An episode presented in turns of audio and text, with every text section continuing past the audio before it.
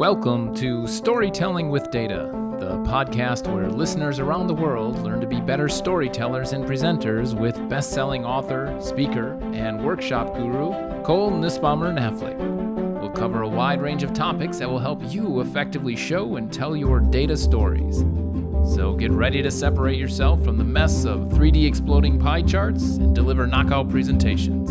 And with that, here's Cole. Hi, this is Cole. It has been super rainy where I live in Wisconsin. Uh, it rained pretty much the entire past weekend, and my kids, who are home every day these days, have been going a little stir crazy, but also figuring out some new indoor activities to entertain themselves. My oldest, Avery, has been saving his money. He has his eyes set on a Lego set that costs $40. Now, from my perspective, this is a tremendous amount of money for a seven year old. And I didn't think there was any way he had this much. But he's been saving the dollars that grandma and grandpa sometimes include in holiday cards, the coins that he finds or that are brought to him by the tooth fairy and such. So this past weekend, he decided that to pass some time and hopefully prove me wrong, he'd count his money. Half an hour and an emptied piggy bank later, I was called to his room where he'd arranged piles of similar coins and bills. He'd already gone through the process of organizing his coins into sections of a dollar apiece, and we spent some time together, double counting, putting a dollar value to each type, writing the various amounts on post it notes, and finally adding it all together. At the end of this process, we had counted $46.35. Avery was ecstatic. He was less thrilled, however, when a quick Google search revealed he'd been working off of bad data. The Lego set he wanted actually cost $69.99. So, as we sat in front of my computer, sadness sweeping across his face, I decided to try to use it as a teaching moment.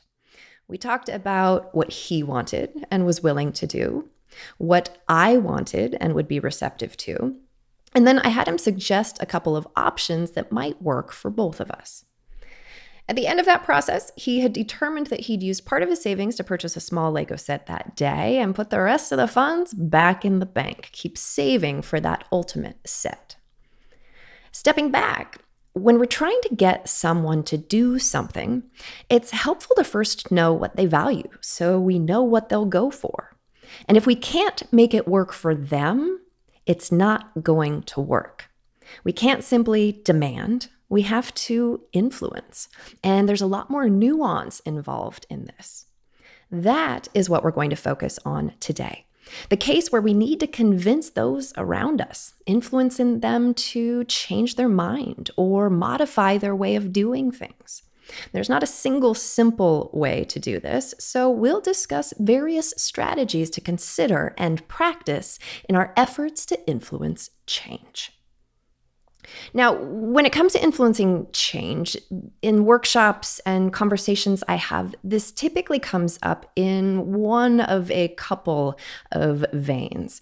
First off, is how to convince someone the value of effective data storytelling. So, uh, oftentimes, this is needing to convince management or senior leadership to support the amount of time it takes or invest in specialized skills.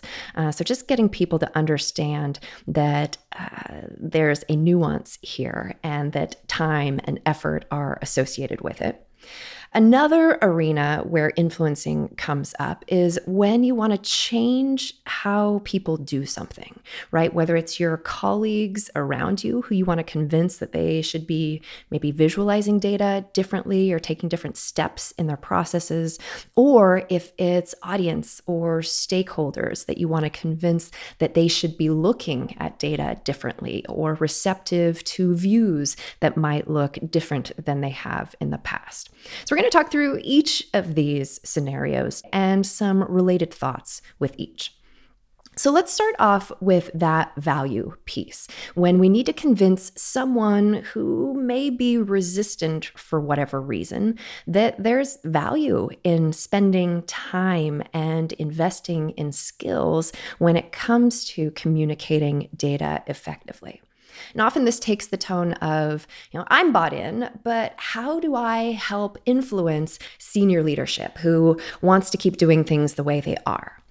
And so I'll come back to one of the points that I made in the anecdote with Avery up front, which is first and foremost, you have to make it work for them, right? For your management, for your leadership, for the people who you're trying to influence. Because it's by solving their needs that you'll actually gain leeway to be able to do more or to get the support that you need. Oftentimes, that support takes a couple of different points of focus uh, time and investment in skills. So, when it comes to time, and trying to get more time to uh, do this part of the process. And this has always been interesting to me, right? Because if we think of the typical analytical process, it has all these different steps, right? You start off with a question or a hypothesis, then you gather the data, you clean the data, you analyze the data. And at that point, we're often out of time. So we throw it in a graph and we're done when that graph is the only part of the entire process that your audience sees. But it takes time to make a good graph. It takes even more time to weave that graph into a data driven narrative. So, if you're finding yourself constrained for time and wanting to go to your manager and say, I need more time for this, I think the first thing to do is look at the overall process and see where can you gain efficiencies elsewhere so that you have more time for this piece. Then, when it comes to going back to your management, you still need to make your approach fit what they need. And that means if there's a time constraint, you want to figure out what can you do given that constraint right? Is this a quick hit thing and it's quick and dirty and that's going to be okay in terms of maybe you can prioritize a couple of things, you know, putting words around the graph so it makes sense, making sure your axes are labeled, simple things that don't take a lot of time that still have benefit when it comes to getting your message across. Actually, there's an exercise in Let's Practice that's framed exactly like this, of where you've got varying time constraints exercise 7.5 and i think there are some others probably that do something similar but there's a scenario posed some data that's visualized uh, this is a diabetes case one that elizabeth on the team did. And in the exercise one of the scenarios is all right by the end of the day you owe an update. What are some quick things you can do that don't take a lot of time that are going to improve the current view and now let's consider another scenario uh, where you've got no time constraint, right? Or you've got a week or multiple weeks to be able to turn something around. What would you do if you weren't constrained for time? What would that look like? What sort of strategies would you employ? And this can be a useful thought exercise to do in general with any project that you're faced with of what would be the quick things that I would do if I had, say, 10 minutes to visualize the data and communicate it. Now, how would that change if I had more time? What if I had a day, right? I have 24 hours to be able to do something. How much time would I spend? How much time should I spend? How do I fit that in with the other things I have going on? And now let's extend that even further. What if I have a week or more? What does that mean that I would do in terms of how I would invest my time for making the communication good? And what you can do then is when you do have more time to be able to invest in how you communicate your data and the materials that you put together in order to do that, particularly when those situations are successful, then those become evidence that you can use, right? Coming back to this idea of influencing leadership, of the value of spending time here. When things go well and you're able to spend more time, you can point to those successes as evidence of the need need to be able to do that more frequently or to prioritize that in cases where it's something really important that you are communicating. So, there's a little thought on time, right? Getting support for time, making the most of the time that you have when it comes to doing some of these things. A lot of times, when we're trying to influence, it's to get support for investing in skill development as well. And so, my number one tip when it comes to developing skills, whether it's how you visualize data, how you're communicating with data, is look for ways to practice on the job. So that's how we're going to get good at this uh, in the first place, right? Is figuring out how to change habits, how to uh, work strategic ways of communicating into our day to day. And actually, the storytelling with data community, the exercises that are there are aimed at helping you do this, where you can take 10 or 15 minutes of your day and spend them really focusing on a specific skill that will then have applications in your day to day work.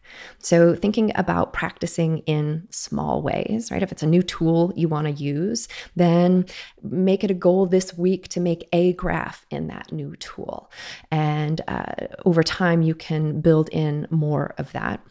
If it's something specific that you think you need in terms of resources, right, a book or a training that you want to attend, or maybe it's you want everybody on the team to have a book or support for investing in a workshop for the team, then turn it around and think about from the decision maker's perspective what do they value and what does getting this resource how does it help them uh, get what they value? And you want to be specific on what's going to improve as a result of this. And actually, the big idea worksheet, which is something that we commonly work through in our workshops, can be an excellent thing to do in a case like this as well. So, oftentimes we'll talk about the big idea as something you want to articulate when it's a specific point you're making to an audience. Right? The big idea has these three components it uh, articulates your point of view, conveys what's at stake, and it's a single and complete sentence. But the Big Idea worksheet can be a tremendous thing to put yourself through uh, from an exercise standpoint. Anytime you uh, anticipate you're going to be facing uh, resistance of work through the big idea worksheet with that person or the people uh, who you're expecting the resistance to come from in mind because it forces you to step back from yourself and from your needs and really think about things from the standpoint of the person you're trying to influence, right? What do they care about? What is at stake for them? Both the positives, the benefits, if they are agreeable to the thing that you want to make happen, as well as the risks, right? What's going to go wrong if that thing doesn't happen? Uh, I'll, I'll link to the big idea worksheet in the show notes in case it's something that you would find useful.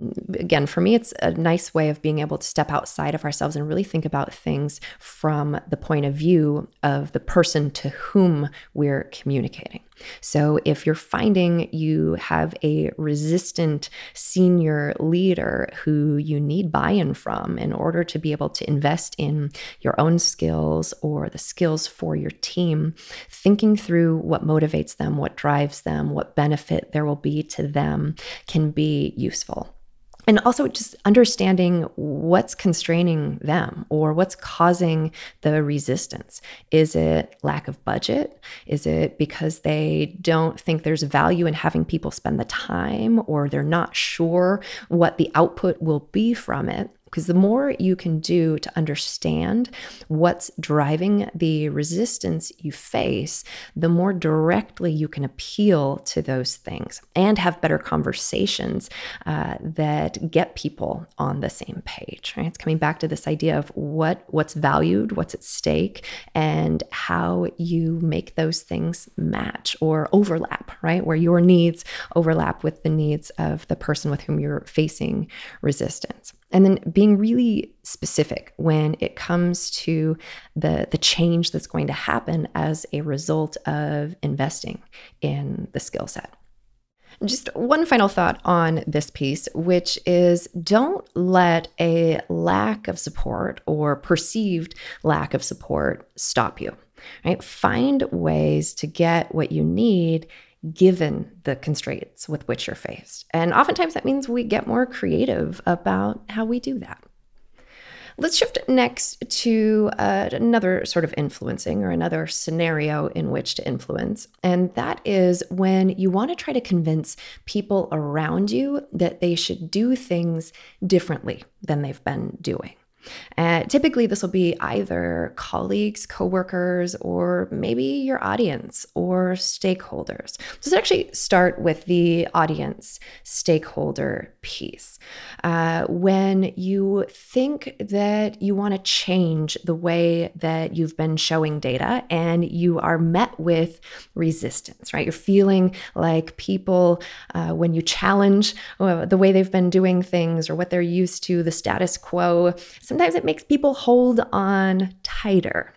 Uh, and even the the words that are used when questions come up in this space, right?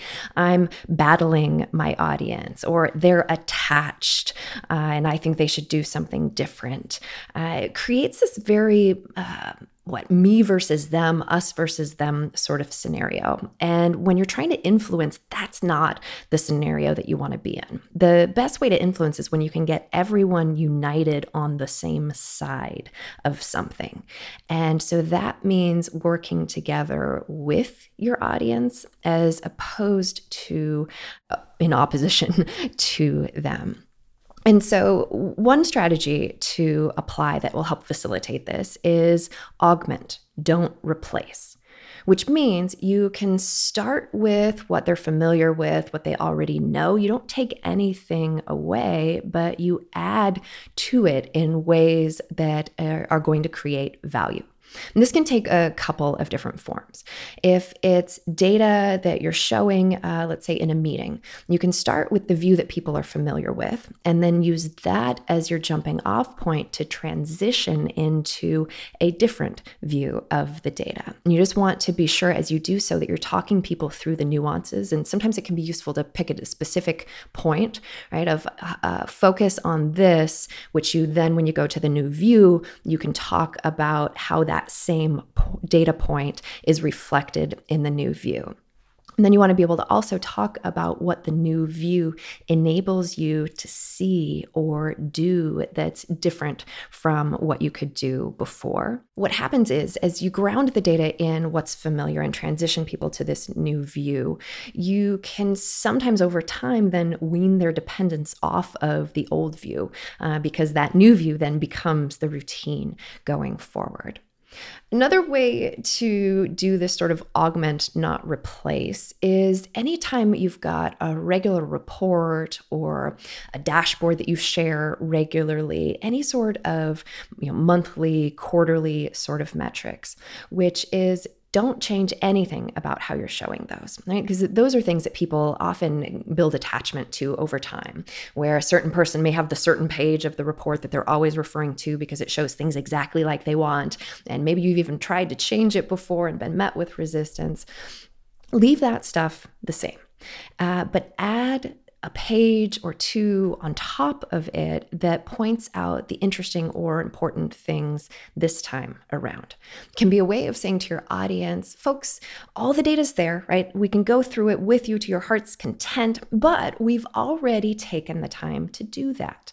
And here up front, applying good uh, communicating with data practices are the things you need to pay attention to this time. And that could be a couple pages on top of the report. It could be in the email that goes out that says the report's been updated.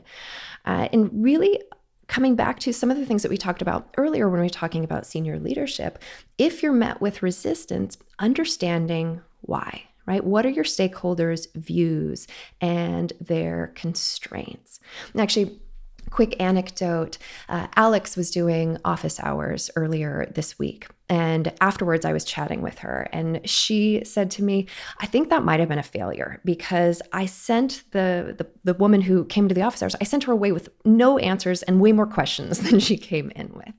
Uh, but I actually think that's probably the sign of success, right? When we think about teaching through the Socratic method of asking questions so that people are thinking about the right sorts of components and then coming up with de- decisions that work in light of their needs and their constraints. But in this case, the woman had come in and she had some really specific questions on color and how she should be using color in this uh, monthly report that she was working on.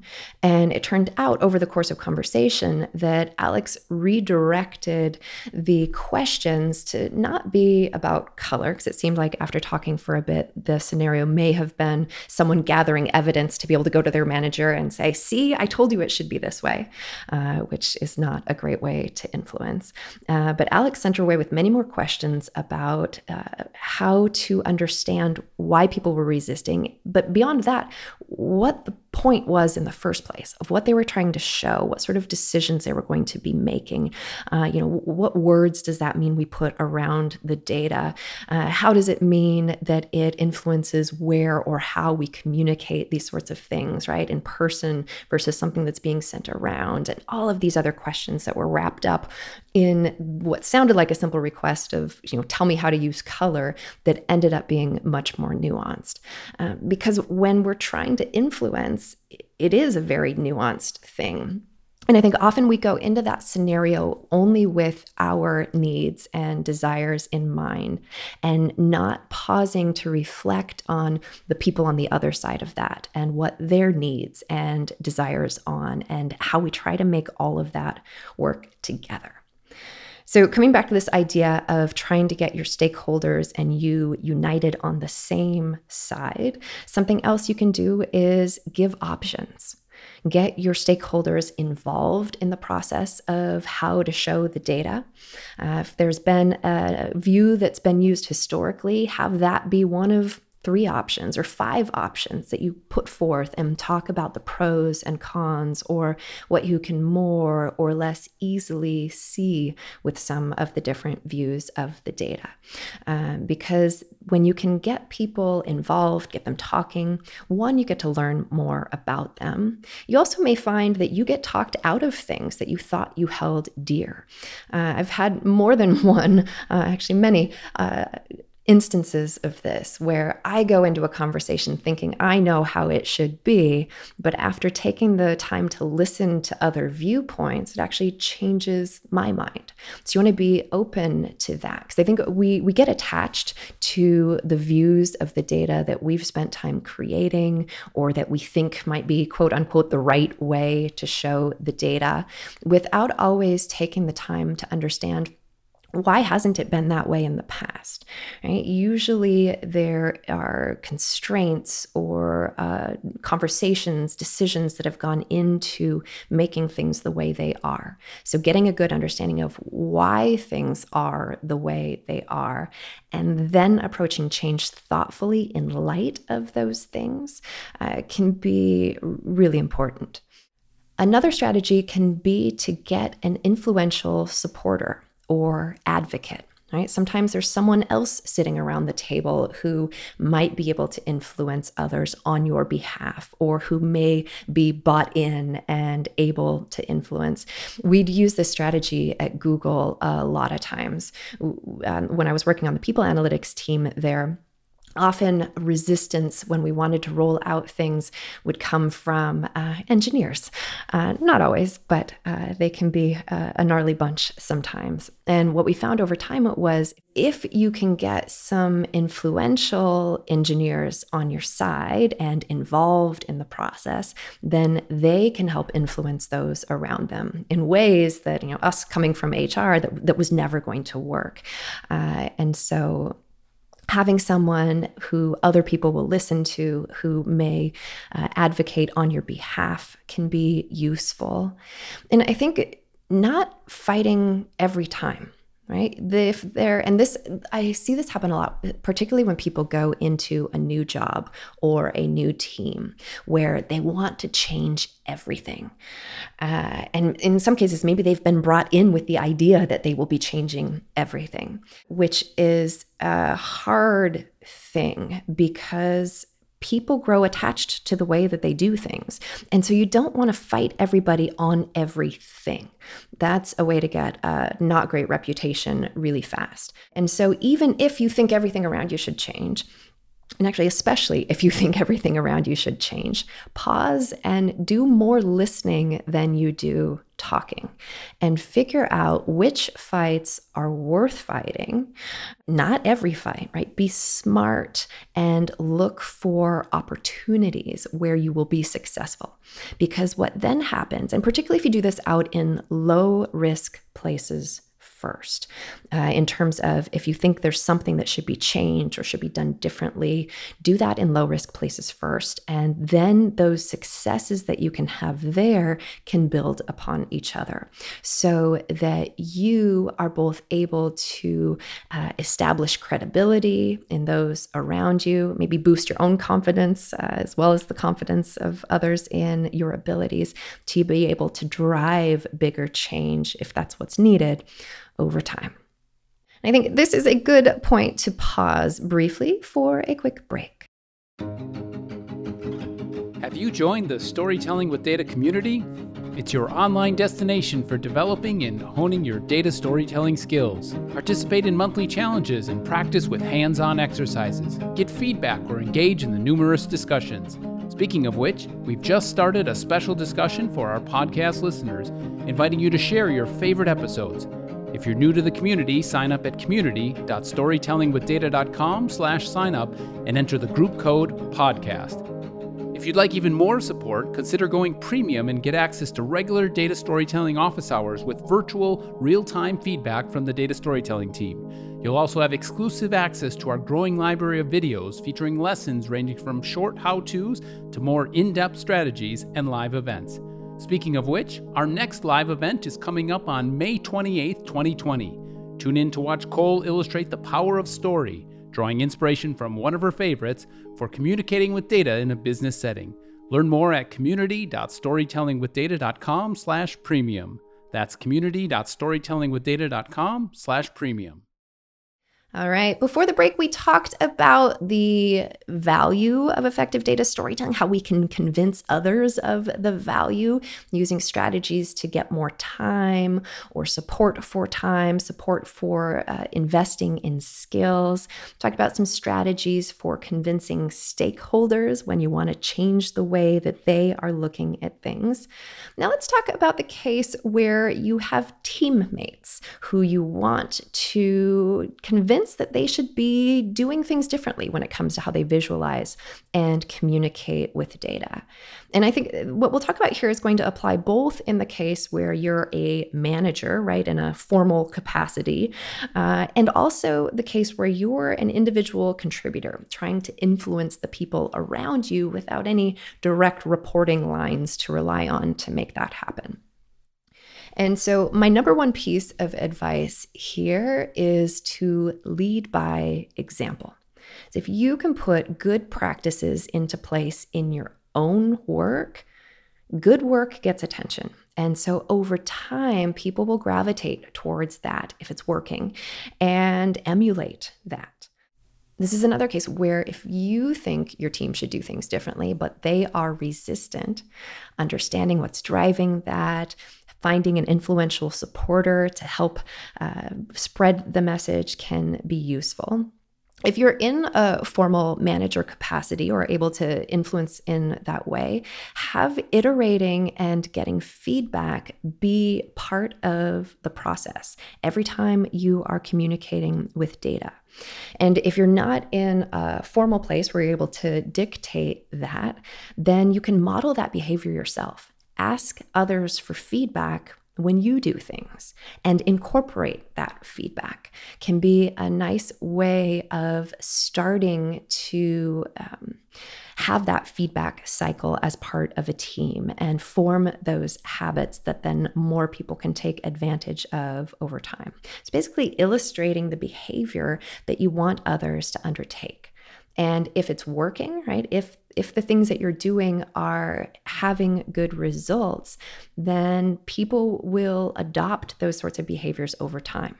If the things that you're doing aren't having good results, then you're going to have a harder time pushing this. And then you want to really be thoughtful and reflective of maybe why some things aren't working.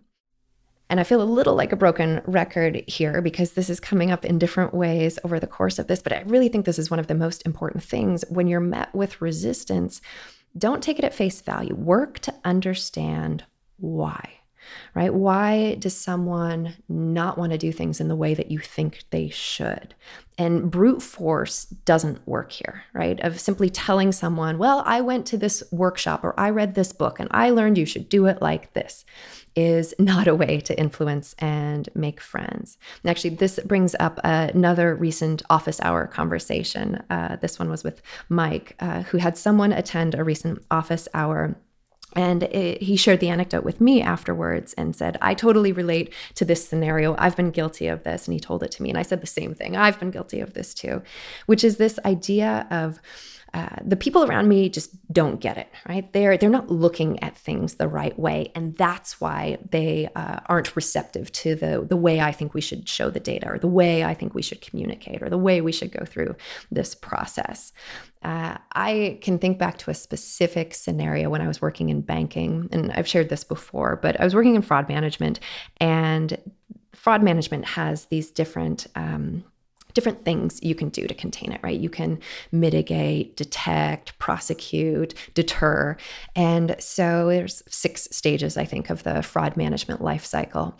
And I thought that a spider graph, right, a radar chart would be the perfect way to show this data and spent a ton of time uh, crafting it, putting numbers at things, putting targets on things, and then even more time trying to explain to my audience why they should embrace this approach of looking at the data.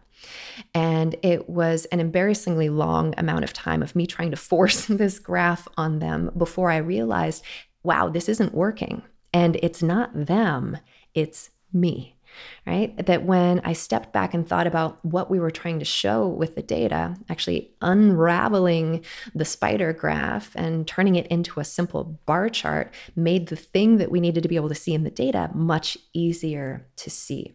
And so anytime you're being faced with with resistance and particularly if it's coming from multiple people, don't assume it's them take a step back and look at what you're doing and try to understand from their point of view where there might be snags or hitches or things that aren't uh, maybe as straightforward as you think they are because you're closer to the data or you've been looking at it this way for so long that you've grown attached. And that's where getting feedback from someone else can be useful. Someone who's less close to the data, maybe someone who has no vested interest so that you feel confident that it's an unbiased point of view that you're getting. Uh, can be helpful in understanding. Because I think sometimes when we're trying to push something that we think is the right way to do things, we've gotten too wrapped up in ourselves and our data to be able to take a step back and look at things with fresh eyes. So, I think in summing up on influencing teammates and those around you, right, it's a lot of the things that we've talked about over the course of the episode. Leading by example with your good work, working to understand if you're facing resistance, where that's coming from and why that is, and really being thoughtful in self reflection and what you might do in different ways that'll help you get the outcome that you need. So, a couple final thoughts to sum things up. This should go without saying, but I'm going to say it anyway. Uh, don't be pushy, whiny, or condescending when you're not getting things to go the way that you want. Uh, it's not a way to make friends or influence. Also, don't let a lack of support impact the quality of your output. Rather, aim to lead with your great work that first and foremost solves your audience's needs, whether that audience is your management, stakeholders, or colleagues. This is how you'll influence change. Let's shift now to some listener Q&A. Miriam asks, how can you show binary data over time? So, this is a general question, right? When I'm thinking binary data, I'm assuming this means either something is happening or it is not. And my mind goes immediately, and I'm sure there are other ways to look at this, but my mind goes first and foremost to a heat map in this case, where it's simply the cell is colored if the thing happens, or it's blank if the thing didn't happen. So you can imagine how you could make many small squares of this over time. And you could start linearly, where let's say it's a daily thing that we're tracking, right? Either this thing happened on this day or it didn't, right? Let's say it rained. Either it rained on this day or it didn't. Uh, looking out my window, it's finally sunny here today. Hooray. Uh, where we could start at day zero, day one, day two, day three, and so forth linearly. And then you can think about how you might organize that heat map in different ways to potentially be able to see different things. So if I'm looking at daily data, I might put days of the week across the top and then have weeks going downwards week one, week two, week three. So it'd be a good way to see if there's anything interesting happening over the course of a week, right? Sometimes there's different behavior on weekends or certain days of the week or certain times of the day, depending on what we're tracking and with what granularity. Then you could imagine how you might organize that daily and then weekly data by month. Um, as you go forward over time, eventually you'd be able to aggregate where you could say the percent of time that the binary thing happened in a given week or on uh, over the course of a given month. And then you'd be able to track that metric over time as a line graph.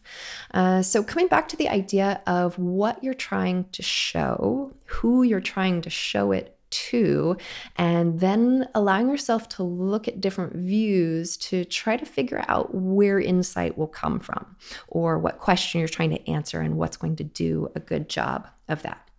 But coming back, I'd say first thing I would try is a heat map and try organizing that in different ways to see whether and what insights may come from that. Phil asks a straightforward question Cole, why don't you use grid lines in your graphs? So I don't use grid lines, I get rid of them almost always. And for me, grid lines compete with the data.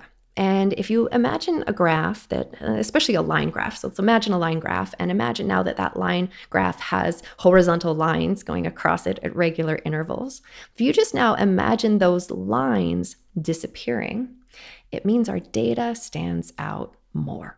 And my argument is typically if the specific values are important, right? If you were going to want to take your finger and trace it across the grid line to get over to the value on the axis, rather than do that, we want to think about potentially labeling the data directly. So I don't have to do that work to figure out what the value is, or maybe label data sparingly uh, to alleviate that sort of work. And so I'll typically get rid of the grid lines altogether. Uh, it doesn't mean that you have to.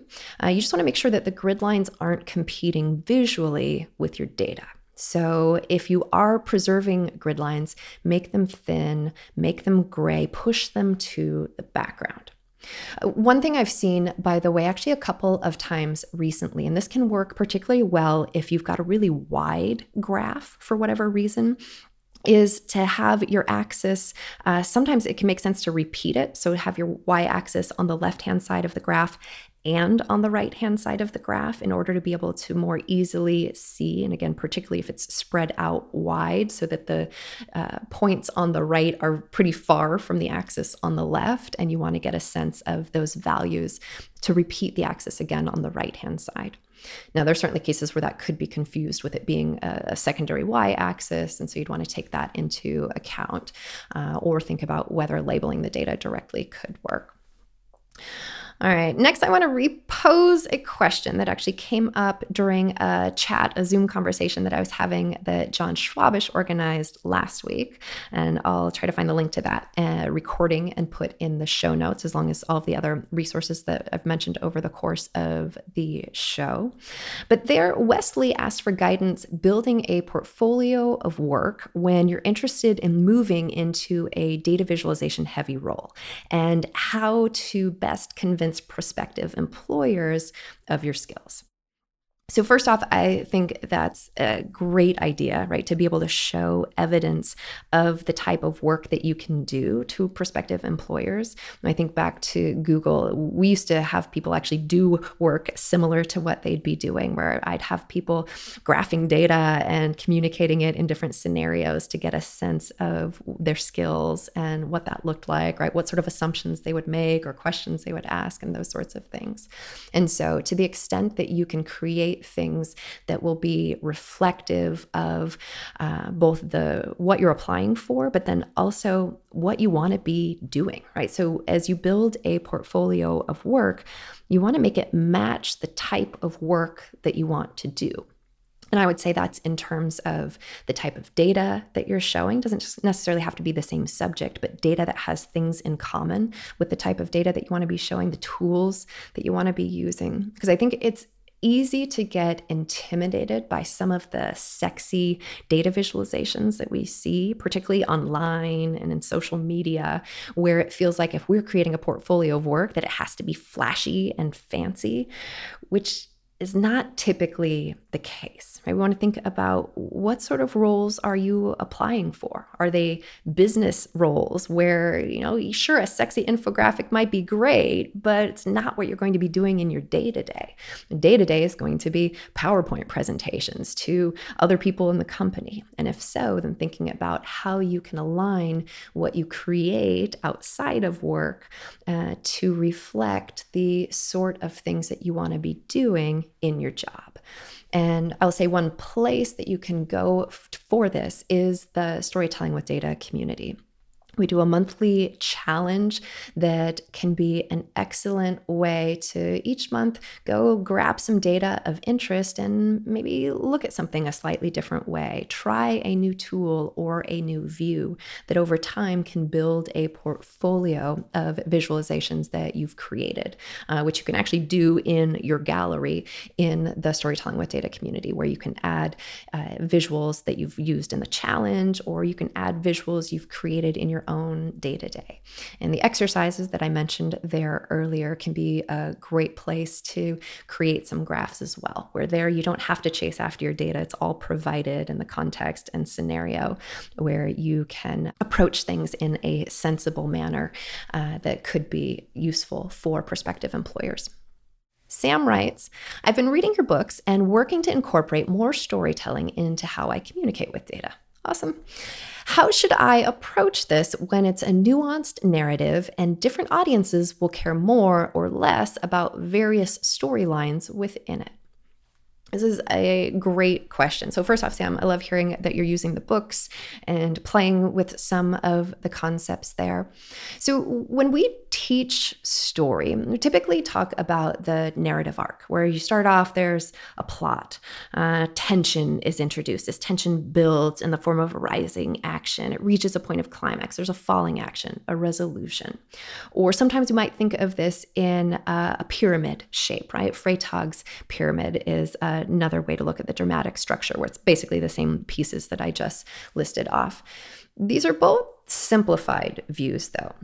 Right? And I think of this as like the meta story, the 30,000 foot view of what happened. But in the real story, it's not a simple up and down. Rather, it's this sort of jagged mountain, if we picture plotting the tension, where there are ups and downs and nuances happening the whole time. And different audiences, if we think of all of those uh, peaks along a jagged mountain as different points of tension or conflict or interesting things that are going on or that we discovered as part of our analysis, different audiences may care about a different subset of those peaks. And so choosing the peaks that are going to be relevant or the storyline, as you framed it, Sam, that's going to be relevant for the specific audience can be really useful.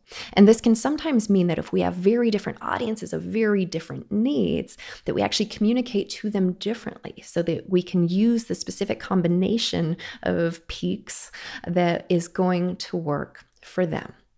I'm going to explore this idea of Freytag's pyramid and the jagged mountain further in our upcoming live event on May 28th. Uh, that's in the community. It's open to premium members. You can learn more at community.storytellingwithdata.com slash live dash events. If you aren't already a premium member, you can upgrade there too. These are all great questions. If you have questions for me, you can email askcole at storytellingwithdata.com. Even better place to put them is in the Storytelling with Data community. First, do a quick search with your keywords to see what resources are already available. And if you don't find what you need, I encourage you to start a new conversation with your question where you can get input from the Storytelling with Data team and the broader community. You can do that at community.storytellingwithdata.com slash conversations. Stay tuned for our next episode of the Storytelling with Data podcast, where I will be chatting with my friend Andy Cotgreave about presenting virtually. Speaking of the podcast, if you like what you hear, please subscribe, leave a review, and share with a friend. With that, be sure to follow at Story with Data on Twitter and Instagram. Also, check out all the great resources at storytellingwithdata.com. Thanks for listening.